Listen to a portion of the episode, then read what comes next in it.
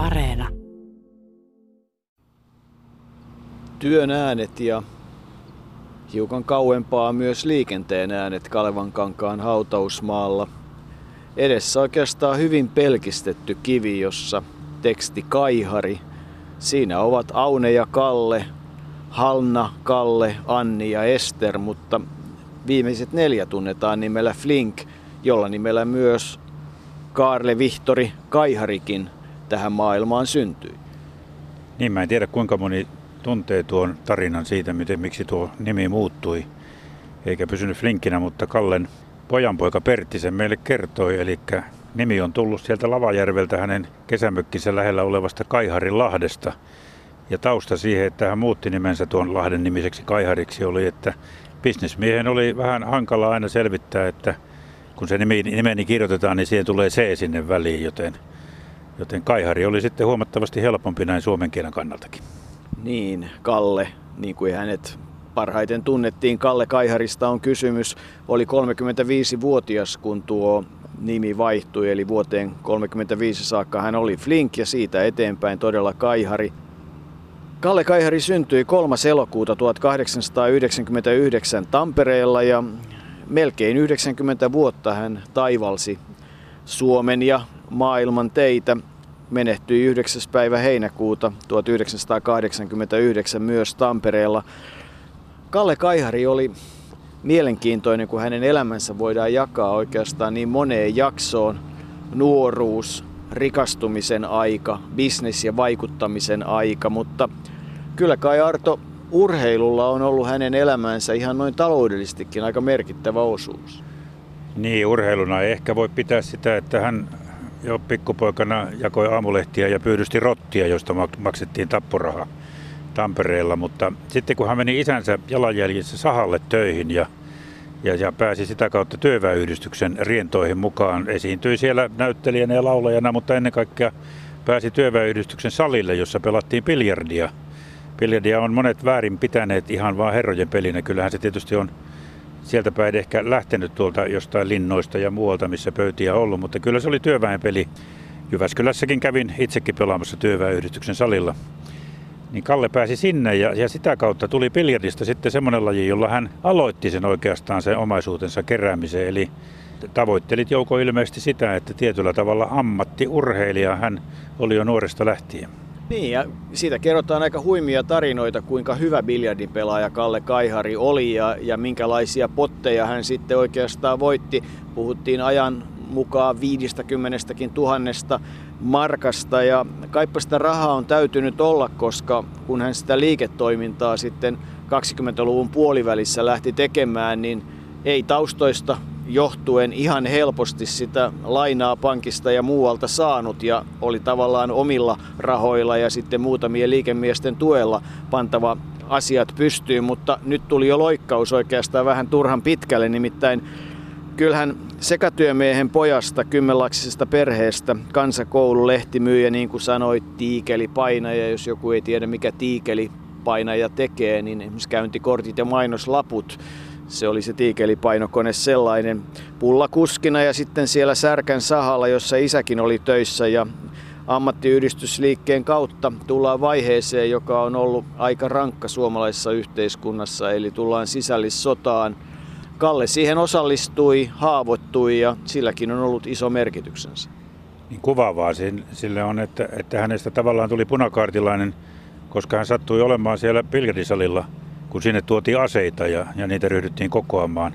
No Kalle haavoittui sitten sirpaleista jalkaan Tampereella ja, ja tuota, joidenkin vaiheiden jälkeen hän, hänet siirrettiin Valkoisten puolelle sairaalaan, missä hän tapasi sitten Aunen.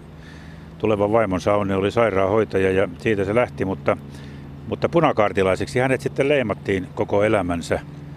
Hän osasi kuitenkin luovia sen maineensa kanssa ja, Mä oon tullut siihen tulokseen, että kun Kalle Kaihari, jonka tietysti suurin osa ihmistä tuntee kultaisesta kiekosta, joka jaetaan, jaetaan vuoden parhaalle urheilijalle, jonka he presidentti Kekkosen pikkuveljensä sitaateissa kanssa lahjoittivat, niin, niin tuota, kyllä musta tuntuu, että Kalle Kaiharin sielussa ei ollut oikein mitään varsinaista väriä, vaan hän oli tuollainen selviytyjä, joka pystyi karismallaan ja, ja tuota, tämmöisellä olemuksellaan tulemaan toimeen kenen ihmisen kanssa tahansa. Niin merkittävintä on se, että kun katsoo sitä, miten niin kuin yleensä siis kyllä sisällissodan jälkeinen aika Suomessa aina sitten voidaan sanoa talvisotaan saakka, ehkä osin senkin jälkeen on ollut aika julma, eli voi voitettuja voisi sanoa, ehkä myös voi voittajia, mutta, mutta se, että, että monellehan jäi aiheestakin aikamoinen katkeruus niin valkoisten kuin punaistenkin puolella, ennen kaikkea tietysti voitettujen puolella, mutta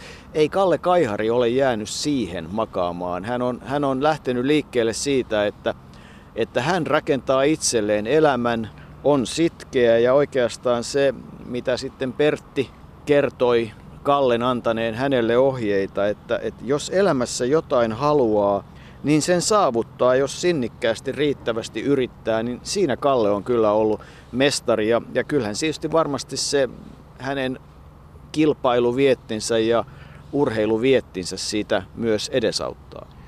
Kalle pääsi monta kertaa sanomaan silloin biljardiaikoilla, että voi voitettuja, koska hän oli todella erinomainen biljardin pelaaja ja kun rahasta pelattiin, ilmeisesti aika huomattavistakin summista, niin siinähän sitten tietysti tuo tulevaisuus alkoi hahmottua ja, ja kerrotaan, hän itse muistelmissaan kertoi, että joskus joku pelihimon riima, riivaama lääkäri oli ilman seteleitä sitten pelannut niin, että oli antanut kieltolain aikaan reseptejä sinne pildipussiin ja hävinnyt niitä ja Kalle oli niitä voittanut ja sanoo kätevästi tuossa muistelmissaan, että niillä oli oma arvokas merkityksensä siihen aikaan.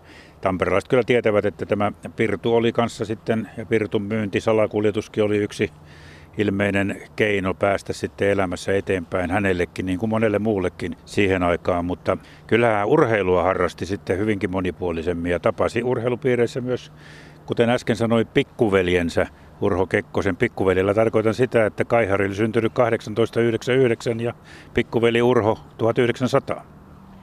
Oikeastaan voitaisiin loikata pikkusen eteenpäin ajassa muutama vuosi sinne vuoteen 2024 ja Lahteen, jossa Kalle Kaihari tuli kaupungin hotelliin. Joo, kyllä näin oli, että oli 1924 oli Kalevan kisat Lahdessa ja me menimme täältä Tampereelta, oli Reijo Halme, Ville Tuulos, Hugo Lahtinen ja Arne Sireen. Meitä oli viisi, kun menimme. Juna oli myöhässä, jotain kolme neljä tuntia tulimme noin puoli 12 aikaan yöllä tulimme Lahteen, niin tuota, menimme äh, kaupungin hotelliin ja meillä oli huone siellä tilattuna ja sanottiin, että, ja, että se on annettu pois, että kun emme tulleet. Ja minä tuommoisena melko rohkeana poikana ei mitään muuta kuin minä menin ja koputin sinne oveen ja sieltä tuli sitten semmoinen mies tuli sitten avaamaan ja mä sanoin, että anteeksi nyt vaan, että täällä on tuota, me olemme tilanneet tämän huoneen ja tämä on viidelle tilattu niin ei, tuo, ei, ei se vasta, ei ollut tietävinäänkään, että tuota, siitä vaan meni ja sanoi, huusi sieltä, että hei pojat, tulkaa sieltä sängystä alas, tänne tulee viisi miestä lisää. No sitten mitään muuta kuin, sitten vaan siinä sitten arvottiin vähän, että millä tavalla kuka tuota, sitten joutuu, kun viisi, viidelle on vaan petit, että kuka joutuu lattialle ja siitä on aina väitetty, että kuka kuka tuota joutui sitten makaamaan siellä sitten lattialla ja minä olen muista, että minä makasin sängyssä, mutta kyllä Kekkonen väittää, että hän makasi jo silloin sängyssä. Oven avaaja oli Urho Kekkonen, Kajaanin kipinä ja tuli ja Kalle Kaihari, silloin vielä Flink. Ja tuosta hetkestä te aloitte sitten myös pohtia näitä Suomen urheilun yhteisiä asioita. Kyllä näin on.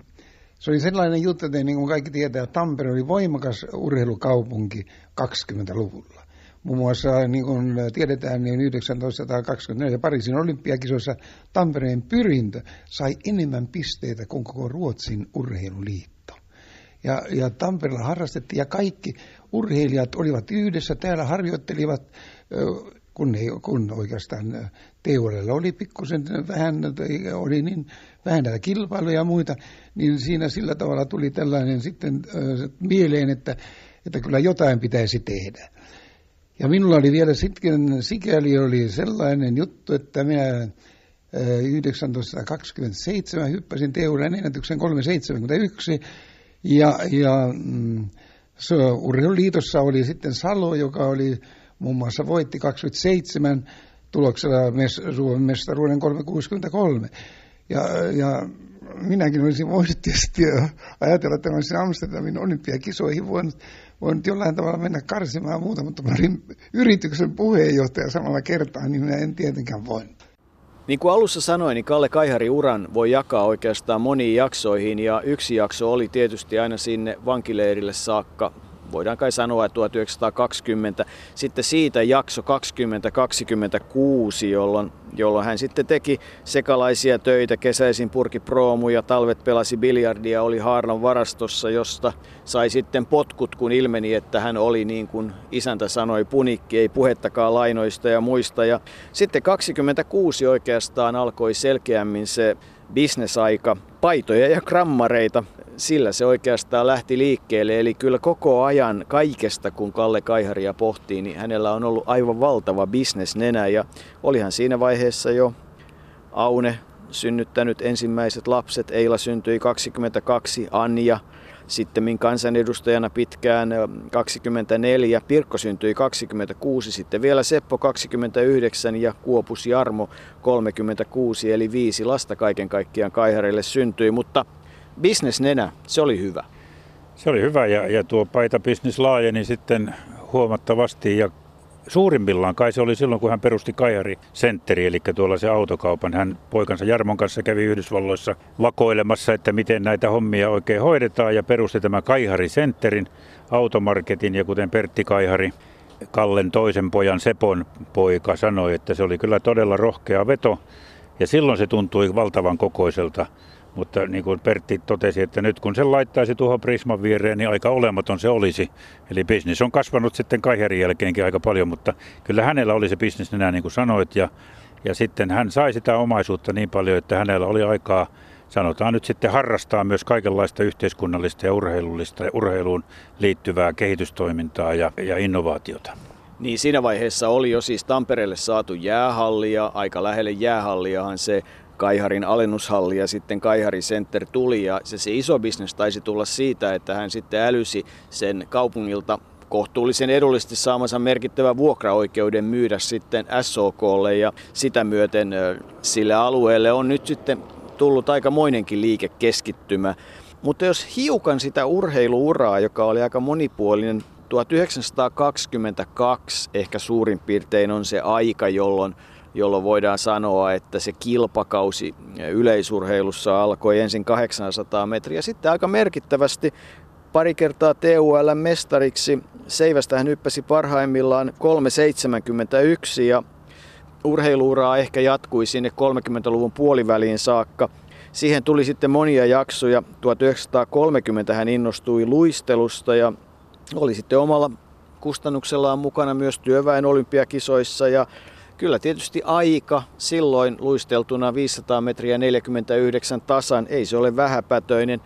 No 34 hän on jo pujotellut Sallassa, ensimmäisissä pujottelun ja syöksyn Suomen mestaruuskilpailussa ollut neljäntenä. Ja jonkun tiedon mukaan vanhella päivillä innostui sitten vielä keilailusta niin, että olisi ollut mukana Ruotsi-ottelussa. Ja joka tapauksessa se urheilu aktiivisesti pysyi semmoisen 40-luvulle saakka hänen kanssaan, mutta oikeastaan vielä merkittävämpi kuin urheilijana, hän on ollut urheiluvaikuttajana.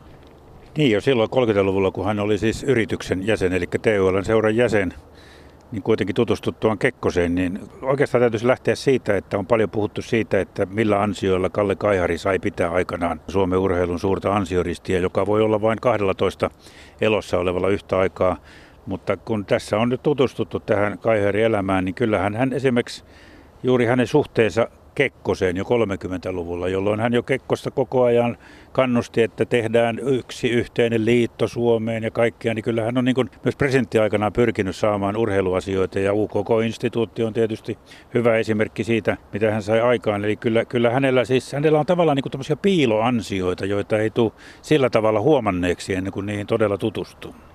Niin, että jos nyt ihan sitten tarkkaan mietitään sitä, että hänen niin kuin viralliset ansionsa ovat erilaisissa valiokunnissa. Ehkä merkittävin on se, että hän oli SVUL liittovaltuuston puheenjohtaja 53-57, mutta kyllähän taustalla on varmasti vaikuttanut aika rajustikin siihen, että esimerkiksi urheilun taloudellisia resursseja ja mahdollisuuksia ja sitten ennen kaikkea urheilupaikkan rakentamista, mutta että kyllähän oma tarinansa tietysti on se, että, että yrityksen Tampereen yrityksen TULn seuran jäsenestä ja vaikuttajasta tuli pyrinnön puheenjohtaja vuosiksi 45-53 tai peräti kunniapuheenjohtaja. No, se ei jatkunut ihan, ihan loppuun saakka, vaan siinä on kyllä mielenkiintoinen oma välivaiheensa. Niin, hän on siitä ihmeellinen pyrinnön kunniapuheenjohtaja, että hänet erotettiin pyrinnön jäsenyydestä jonkun palkintosotkun takia. Siinä oli Jarmo Hakanen, joka on pyrinnön vahva mies ollut nyt viimeiset pitkät vuodet, niin kertoi meille siitä, että silloin kuviteltiin, että Kaihari olisi ostanut palkintoja pyrinnön rahoilla ja lahjoittanut sitten omissa nimissään niitä erilaisiin paikkoihin. Ja ilmeisesti siinä oli kuitenkin jotain muita veroteknisiä syitä, mutta pyrinnön aika konservatiivinen johto silloin pääsi. Mä luulen, että siinäkin vaikutti vähän tämä Kallen tausta sieltä punakaartista ja tällä lailla. Ja Kalle Kaihari erotettiin pyrinnöstä ja vasta 80-luvun vähän niin kuolemaansa hänet sitten, kun taas pyrinnön tilanne oli muuttunut, niin hänet otettiin takaisin kunniapuheenjohtajana viimeisiksi vuosiksi ennen kuolemaansa, joten aika erikoinen kohtalo siinäkin on ollut, mutta se kuvastaa hyvin sitä, miten Kalle Kaiharista, Kalle Kaihari tuli ihmisten kanssa toimeen, mutta kaikki ihmiset eivät tulleet toimeen hänen kanssaan. Niin ja kyllä kaiken kaikkiaan kun miettii, että, että sen ajan termistöä käyttäen, että Punikin poika 30-luvun Suomessa Lapuan liikettä, IKL, Mäntsälän kapinaa ynnä muuta, niin ehdottaa TUL ja SVUL yhdistymistä, niin ei ihme, että hänellä on ollut takanaan noin suurin piirtein murhauhkauksia ja, ja kyllähän Kaiharia oltaisiin varmasti kyyditetty, jos olisi ollut toisenlaisesta ihmisestä kysymys.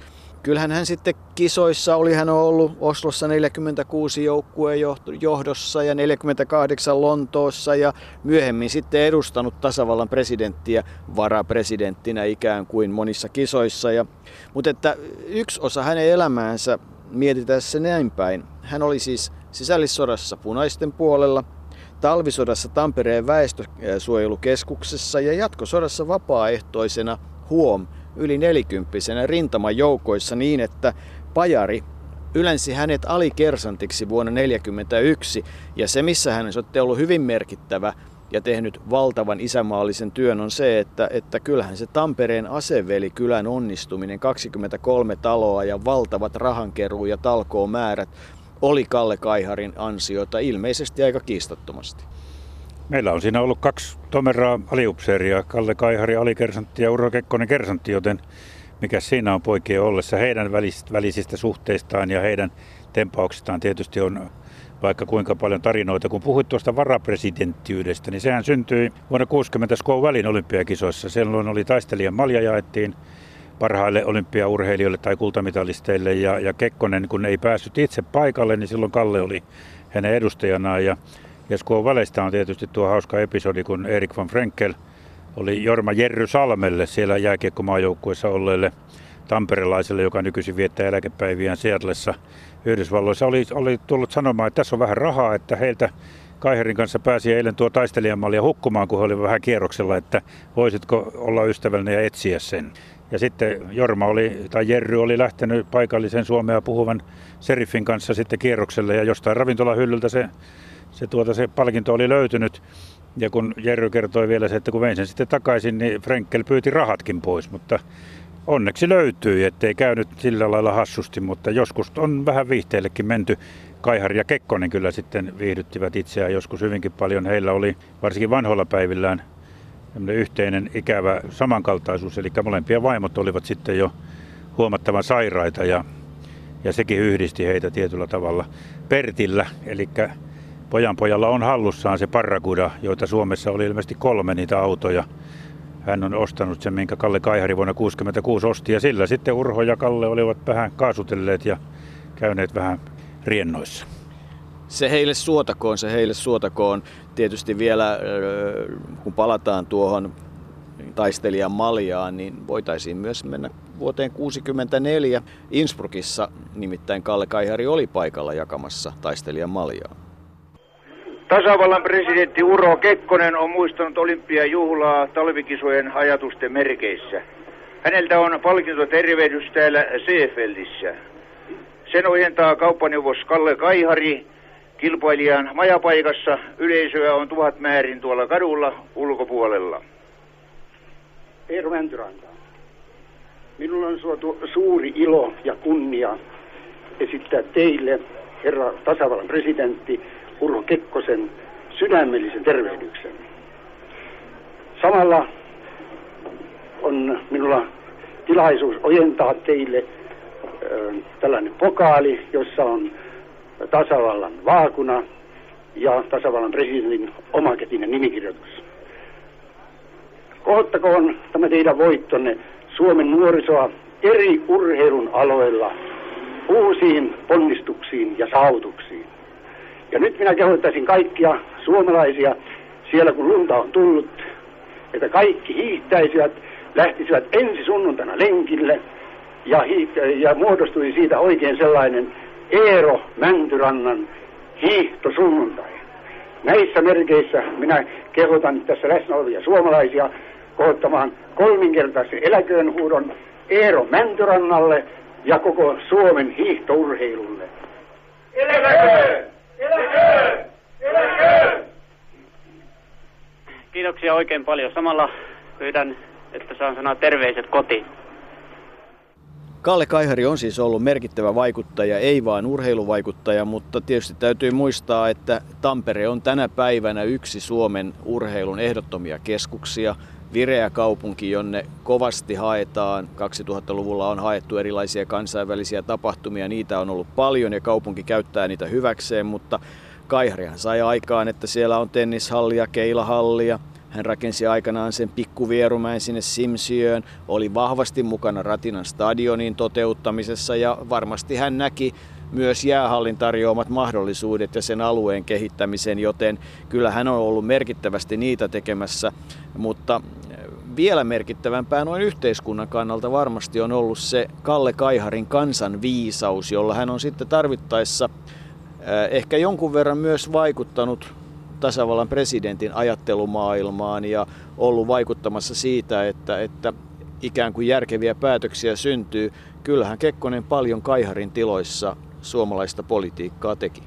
Lavajärvellä siellä mökillä Kekkosella oli ihan oma talonsa tai tuommoinen pikkuinen tupa, jossa, jossa hän sitten yöpyi useita kertoja ja, ja siellä järjestettiin monenlaisia juhlia, mutta siellä järjestettiin myös sitten tämmöisiä tapaamisia erityinen, erityinen kaveri, joka siellä Kekkosen kanssa oli, hänen yksi neuvonantaja Arvopoika Tuominen, vallankumouksellinen, joka sitten vallankumouksista irtaantui, mutta oli selvästi vasemmalla. Ja Kekkonen sai tällaisilta neuvonantajilta arvokasta tietoa. Hän piti yhteyttä ja Kaihari järjesti sitten nämä puitteet, puitteet tälle, mutta kyllä merkittävää on varmasti se, en tiedä millä tavalla merkittävää, jos otetaan huomioon, että kun Kekkonen täytti 80 vuonna, vuonna 1980, niin hän oli jo varsin sairas. Ja sitten hänelle ryhdyttiin puuhaamaan syntymäpäivä lahjaksi tämä UKK-instituuttia, joka oli tietysti alussa erittäin, vaikeuksissa, erittäin suurissa vaikeuksissa, mutta Ilkka Vuori, joka oli 20 vuotta UKK-instituutin ensimmäinen johtaja, niin minusta on hyvin kuvannut, mikä, minkälainen Kaihari oli, koska Kaihari oli se, joka tuon idean alun perin keksi. Näin on todistettu, mutta eh, Ilkka Vuori sanoi, nimenomaan käytti tuota ilmaisua, että hänen mielestään Kaiher oli kansan viisas tai kansan älykäs mies, että jos hänen älykkyysosamääränsä olisi testattu, se olisi ollut korkea, että hänellä oli kyky saada kontakti ihmisiin ja jopa luottamus ja kyky välittää kontaktia eteenpäin, että se, se kuvaa hyvin Kaiharia mielestäni. Hänellä oli tuollainen ihmeellinen, hän pystyy junailemaan, hän pystyy niin kuin luovimaan vastatuuleenkin mitä ihmeellisimmissä asioissa. Niin se tapa, millä hän toimi, kun hän jotain päätti ryhtyä tekemään tai keräämään rahaa, niin, niin se viisaus oli siinä, että kun hänellä itsellään oli omaisuutta, hän oli rikas mies, eli itse vaatimattomasti ei erityisesti sitä rahaa pröystäillyt, mutta, mutta kun hän lähti jotain hakemaan ja pyysi kaverilta, että lähdet tähän mukaan, niin ensimmäinen listalla oli, kun Kalle oli itse laittanut vaikkapa 100 000 tai 200 000, oli paljon helpompi mennä liikemiesten ja yhteiskunnallisten vaikuttajien luoksi, kun näyttää, että, että itse on toiminut samalla tavalla. Ja kyllähän suurin piirtein ainakin alkuvaiheessa niin tähän perustui ehkä myös Jallis Harkimon onnistuminen, että hän, hän itse laittoi koko tavallaan omaisuutensa peliin ja lähti sitä kautta mukaan. Eli, eli Kalle Kaihari ymmärsi tämän ja kyllähän hänen jäljiltään sitten on rahastoja ja säätiöitä ja, ja kyllähän valtavasti on nimenomaan Tampereen seudulla vaikuttanut vaikuttanut myös siihen, että yhteiskunnallisesta korkeakoulusta, että Tampereella tänä päivänä on yliopisto ja, ja kansakoulu pohjalta ymmärsi kaikki nämä asiat. Että kyllä hän, hän on ollut vahva vaikuttaja taustalla niistä taustoista, kun ajattelee. Ja ehkä oma mielenkiintonsa on se, että myös kansainvälinen ihminen pärjäsi kaikkien kanssa. Hän kai jonkinlaisen semmoisen käytännön kielitaidon sai aikaan, mutta kyllähän meille on kerrottu, että valtaosaltaan tulkkeja oli sitten matkassa mukana. Joo, matkoilla sitten kun oli, oli tärkeämpiä asioita, ei, ei hän kielitaidollaan olisi kovin pitkälle varmaan yksin päässyt. Mä haluaisin palata vielä tuohon UKK-instituuttiin, joka nyt kun sitä on tässä tutkittu ja, ja Ilkka Vuoren kanssa keskusteltu, niin, niin, niin jotenkin muistuu myös mieleen, että sillä oli valtava vastustus silloin, kun sitä perustettiin. Siinä siis perässä hiihtäjät, eli Kekkosen hännystelijät olivat kaikki mukana sitä perustamassa. Sitten kun Kaiheri oli idean keksinyt, mutta sitä yhteiskunnassa voimakkaasti vastustettiin osittain sen takia, että, että siinä tutkimus hajotetaan liian paljon liian moneen paikkaan Suomessa ja, ja osittain sen takia, että ei se Kekkoselle ole oikeanlainen muistomerkki, koska enemmän Kekkoselle pitäisi kansainvälisen politiikkaan tai, tai tämän, tämän tyyppisiin asioihin perustuva laitos ehkä perustaa, eikä ei hänen, hänelle urheilu ja liikunta kuitenkaan niin merkityksellistä ollut. Näitä vastustusargumentteja oli vaikka kuinka, mutta Kalle ei antanut periksi ja hän oli sitten loppujen lopuksi sen jälkeen, kun tuota Kekkonen kuoli ja nämä perässä hiihtäjät alkoivat hyvin nopeasti hävitä siitä taustalta pois, niin Kalle kyllä jaksoi sitä UKK-instituuttia tukea ja, ja käydä siellä kaiken aikaa keskustelemassa, mitä ja antoi sitä rahaakin vähän, joka nyt ei ollut niin merkittävää, mutta kuitenkin tuollainen Eleenä erittäin suuri merkittävä perusti Kalle ja Anja Kaiharin rahaston sinne. Mutta hän ei antanut periksi ja, ja kyllä minusta tuota UKK-instituutti, joka nyt voi hyvin, niin kyllä se tietyllä tavalla on sekä Kaiharin että, että hänen, sanotaan jälleen sitaateissa, pikkuveljensä tuollainen hyvä tapa muistaa näitä kaveruksia. Niin, ja, ja, ja kun mennään tähän 2015 vuoteen, kun tätä tarinaa tehdään, niin, niin sen liikunnan merkitys kansanterveyden ja, ja muun näkökulmasta, niin puhutaan kuitenkin miljardiluokan mahdollisuudesta, että jos silloin sitä läheksyttiin, niin tänä päivänä UKK-instituutin ja muiden vastaavien merkitys on, on iso likes Jyväskylässä ja kyllähän siinä monenlaista kateutta oli.